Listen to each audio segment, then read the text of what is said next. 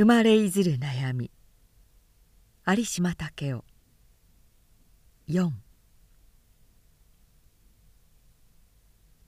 今は東京の冬も過ぎて梅が咲き椿が咲くようになった。太陽の生み出す慈愛の光を地面は胸を張り広げて吸い込んでいる。君の住む岩内の港の水はまだ流れ込む雪気の水に薄濁るほどにもなってはいまい。鋼鉄を水で溶かしたような海面がややもすると角立った波を上げて岸をめがけて終日攻め寄せているだろう。それにしてももう追いさらぼえた雪道を器用に拾いながら金魚売りが天秤棒を担って無理にも春を呼び覚ますような売り声を立てる季節にはなったろう。浜には津軽や秋田辺から集まってきた旅岸のような漁夫たちがニシンの縦網の修繕をしたり大釜の据え付けをしたりして黒ずんだ自然の中に毛布の甲掛けや街灯のけばけばしい赤色をまき散らす季節にはなったろう。この頃私はまた妙に君を思い出す。君の張り切った生活のありさまを頭に描く。君はまざまざと私の想像の視野に現れ出てきて見るように君の生活とその周囲とを私に見せてくれる。芸術家にとっては夢とうつつとの敷居はないと言っていい。彼は現実を見ながら眠っていることがある。夢を見ながら目を見開いていることがある。私が私の想像に任せてここに君の姿を映し出してみることを君は拒むだろうか。私の鈍い頭にも同感というものの力がどのくらい働きうるかを私は自分で試してみたいのだ。君の寛大はそれを許してくれることと私は決めてかかろう。君を思い出すにつけて私の頭にすぐ浮かび出てくるのは何と言っても寂しく物すさまじい北海道の冬の光景だ。長い冬の夜はまだ明けない。雷電峠と反対の湾の一隅から長く突き出た造り損ねの防波堤は大蛇のむくろのような真っ黒い姿を遠く海の面に横たえてやめにも白く見える波頭の牙がおやみもなくその胴腹に食いかかっている砂浜にもやわれた百艘近い大和船はへさきを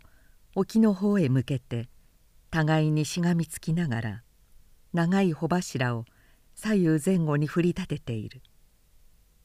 そのそばにさまざまの漁具と弁当のおひつとを持って集まってきた漁夫たちは言葉少なに物を言い交わしながら防波堤の上に建てられた組合の天気予報の信号灯を見合っている。暗い闇の中に白と赤との2つの火が野鳥の目のようにぎらりと光っている。赤と白との2つの玉は危険警戒を表示する信号だ。船を出すには一番鳥が鳴き渡る時刻まで待ってからにしなければならぬ。町の方は寝静まって火一つ見えない。それらのすべてを覆いくるめて凍った雲は幕のように空低くかかっている。音を立てないばかりに雲は山の方から沖の方へと絶え間なく走り続ける。右側まで雪に埋まった海岸には見渡せる限り白波がザブンザブン砕けて風が空気そのものをかっさらってしまいそうな激しい寒い風が雪に閉ざされた山を吹き漁夫を吹き海を吹きまくってまっしぐらに水と空との閉じ目をめがけて突き抜けてゆく。漁夫たちの群れから少し離れて一段になったかみさんたちの背中から赤子の激しい鳴き声が起こる。しばらくしてそれが静まると風の生み出す音の高い不思議な沈黙がまた天と地とにみなぎり満ちる。やや2時間も経ったと思う頃あやめもしれない闇の中から硫黄ヶ岳の山頂右肩をそびやかして左をなで型にしたが雲の生んだ鬼子のように空中に現れ出る。鈍い土がまだ振り向きもしないうちに空はいち早くも暁の光を吸い始めたのだ。模範船の船頭が頭を集めて相談をし始める。どことも知れずあの昼には毛とい灰色を持ったカラスの声が勇ましく聞こえ出す。漁夫たちの群れもおかみさんたちの塊も石のような不動の沈黙から急に聞返ってくる「ダースベそのさざめきの間に潮でびきった老船道の幅の広い潮から声が高くこう響く。漁夫たちは力強い鈍さを持って互いに今まで立ち尽くしていたところを歩み離れて命名の持ち場につく。おかみさんたちは右に左に夫や兄や常人やを介抱して駆け歩く。今まで陶酔したようにたわいもなく波に揺られていた船の友には漁夫たちが膝頭まで水に浸ってわめき始める。罵り騒ぐ声がひとしきり聞こえたと思うと船はよんどころなさそうに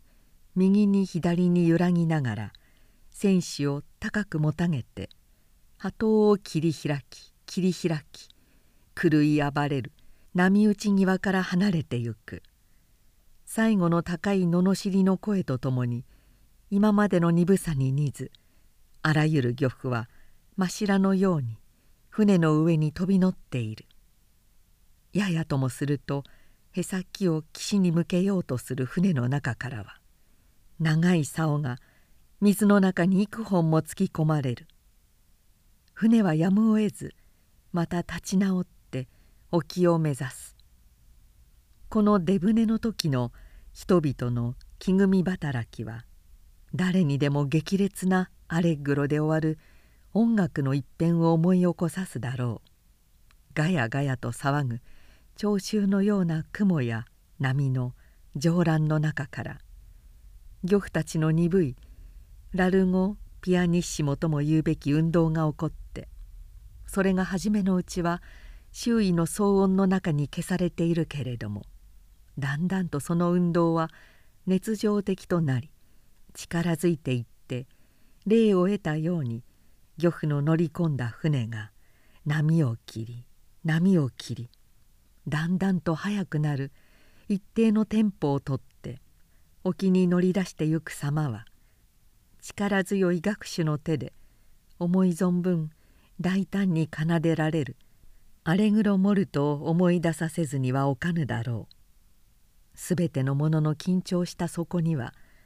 いつでも音楽が生まれるものと見える。船はもう一個の敏捷な生き物だ。船べりからはムカデのように炉の足を出し友からはクジラのように舵の尾を出してあの物悲しい北国特有な漁夫の掛け声に励まされながら真っ暗に襲いかかる波のしぶきをしのぎ分けて沖へ沖へと岸を遠ざかってゆく。海岸に一塊になって船を見送る女たちの群れはもう命のない黒い石ころのようにしか見えない。漁夫たちは牢こぎながら穂綱を整えながら赤を組み出しながらその黒い石ころと模範船のへさきから一時を引いて開花のように流れる炭火の火のことを眺めやる。長い鉄の火箸に火の起こった炭を挟んで高く上げるとそれが風を食って盛んに火の粉を飛ばすのだ。すべての船は始終それを目当てにして身体をしなければならない。炭火が一つ上げられた時には天候の悪くなる印と見て船を止め二つ上げられた時には安全になった印として再び進まねばならぬのだ。行湾を物々しく立ち騒ぐ風と波との間に海面低く火花を散らしながら青い炎を放って燃え上がり燃えかすれるその光は幾百人の漁夫たちの命を勝手に支配する運命の手だ。その光が運命のものすごさをもって海上に長く尾を引きながら消えてゆく。どこからともなく海鳥の群れが白く長い翼に羽音を立てて風を切りながら船の上に現れてくる。猫のような声で小さく呼び交わすこの海の砂漠の兵糧者はさっと落としてきて波に腹をなでさすかと思うと翼を返して高く舞い上がりややしばらく風に逆らってじっと答えてから思い直したように打ち連れて小気味よく風に流されてゆく。その白い羽がある瞬間には明るくある瞬間には暗く見え出すと長い北国の夜もようやく明け離れてゆこうとするのだ。夜の闇は暗く濃く沖の方に追い詰められて東の空には黎明の新しい光が雲を破り始める。ものすさまじい朝焼けだ。誤って海に落ち込んだ悪魔が肉付きのいい右の肩だけを波の上に表している。その肩のような雷電峠の絶点を撫でたり叩いたりして村立ち急ぐ嵐雲は炉に投げ入れられた紫のような光に燃えて山懐の雪までも透明な藤色に染めてしまう。それにしても明け方のこの暖かい光の色に比べてなんという寒い空の色だ。長い夜のために冷え切った地球は今その一番冷たい呼吸を呼吸しているのだ。私は君を忘れてはならない。もう港を出離れて木の葉のように小さくなった船の中で君は灰縄の用意をしながら恐ろしいまでに荘厳なこの日の除幕を眺めているのだ。君の父上は梶座にあぐらをかいて時々西雨系を見やりながら変化の激しいその頃の天気模様を考えている。海の中から生まれてきたような老漁夫のしわに畳まれた鋭い目は雲一辺の印をさえ見落とすまいと注意しながら顔には木彫りのような深い落ち着きを見せている。君の兄上は凍って自由にならない手のひらを腰のあたりの粗めにこすりつけて熱を呼び起こしながら穂綱を握って風の向きと速さに応じて帆を立て直している。雇われた2人の漁夫は2人の漁夫で二広大きに本縄から下がった針に絵をつけるのにせわしい。海の上を見渡すと港を出てから天然バラバラに散らばって朝の光に白い帆を輝かした船という船は等しく沖をめがけて波を切り開いて走りながら君の船と同様な仕事に勤しんでいるのだ。夜が明け離れると海風と陸風との変わり目が来て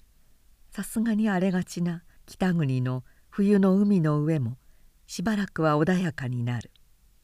やがて背は達せられる。君らは水の色を一目見たばかりで海中に突き入った陸地と海そのものの境とも言うべき背がどう走っているかをすぐ見て取ることができる。帆が下ろされる。勢いで走り続ける船足は舵のために右なり左なりに向け直される。同時に浮きのついた灰縄の一端が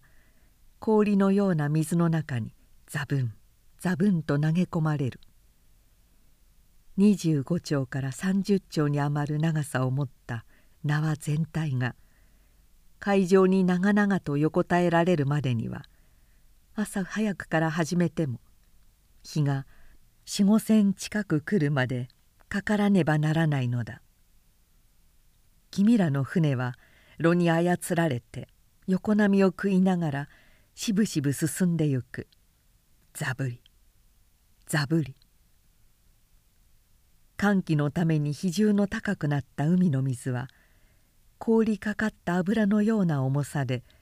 ものすごいインド愛の底の方に雲間を漏れる日光で鈍く光る灰縄の絵を飲み込んでゆく。今まで花のような模様を描いて海面のところどころに日光を恵んでいた空が急にさっと薄曇るとどこからともなくしぐれのようなあられが降ってきて海面を泡立たす。船と船とはみるみる薄い糊のような青白い膜に隔てられる。君の周囲には小さな白い粒が乾ききった音を立てて慌ただしく船板を打つ。君は小賢しい邪魔者から毛糸の襟巻きで包んだ顔を背けながら灰縄を丹念に下ろし続ける。すっと空が明るくなる。あられはどこかへ行ってしまった。そして真っ青な海面に漁船は影になり日向になり硬い輪郭を描いて波にもまれながら寂しく漂っている。機嫌がいな天気は一日のうちに幾度となくこうした顔のしかめ方をする。そして日が西に回るに従ってこの不機嫌は募ってゆくばかりだ。感傷を構っていられない漁夫たちも吹きざらしの寒さにはひるまずにはいられない。灰縄を投げ終わると身震いしながら5人の男は梶座に起こされたコンロの火の周りに慕い寄って大きなおひつから握り飯をわしづかみにつかみ出して食いむさぼる。港を出る時には一塊になっていた友船も今は木の葉のように小さく互い互いからかけ隔たって心細い弱々しそうな姿を果てもなく路両に続く海原のここかしこに漂わせている。三里の世も離れた陸地は高い山々の反復から上だけを水の上に見せて降り積んだ雪が日を受けたところは銀のように雲の影になったところは鉛のように妙に険しい輪郭を描いている。漁夫たちは口を書物で頬張らせながら昨日の漁のありさまや今日の予想やらをいかにも地味な口調で語り合っている。そういう時に君だけは自分が彼らの間に不思議な異邦人であることに気づく。同じ炉を操り同じ穂綱を扱いながら何という悲しい心の隔たりだろう。押しつぶしてしまおうと幾度試みてもすぐ後からまくしかかってくる芸術に対する執着をどうすることもできなかった。とはいえ飛行機の将校にすらなろうという人の少ない世の中に生きては人の冒険心をそそっていかにも惜しい頼みがいある男と見え死んでは万人にその英雄的な最後を惜しみ仰がれ遺族まで生活の保障を与えられる非行将校にすらなろうという人の少ない世の中に。荒れても晴れても毎日毎日一命を投げてかかって緊張しきった終日の労働に玉の尾で炊き上げたような飯を食って一生を過ごしていかねばならぬ漁夫の生活。それにはいささかも遊戯的な余裕がないだけに命とかけがえの真実な仕事であるだけに言葉には表しえないほど尊さと厳粛さと思っている。ましてや彼らがこの目覚ましいけなげな生活をやむをえぬ。苦しい。しかし当然な正しい生活として誇りもなく教職もなく不平もなく素直に受け取りくびきにかかった引き牛のような従順な忍耐と覚悟と思って勇ましく迎え入れている。その姿を見ると君は人間の運命の儚さと美しさとに同時に胸を締め上げられる。こんなことを思うにつけて君の心の目にはまざまざと難破船の痛ましい光景が浮かび出る。君はやはり梶座に座って他の漁夫と同様に握り飯を食ってはいるがいつの間にか人々の会話からは遠のいて思わしげに黙りこくってしまう。そして果てしもなく階層の迷路をたどって歩く「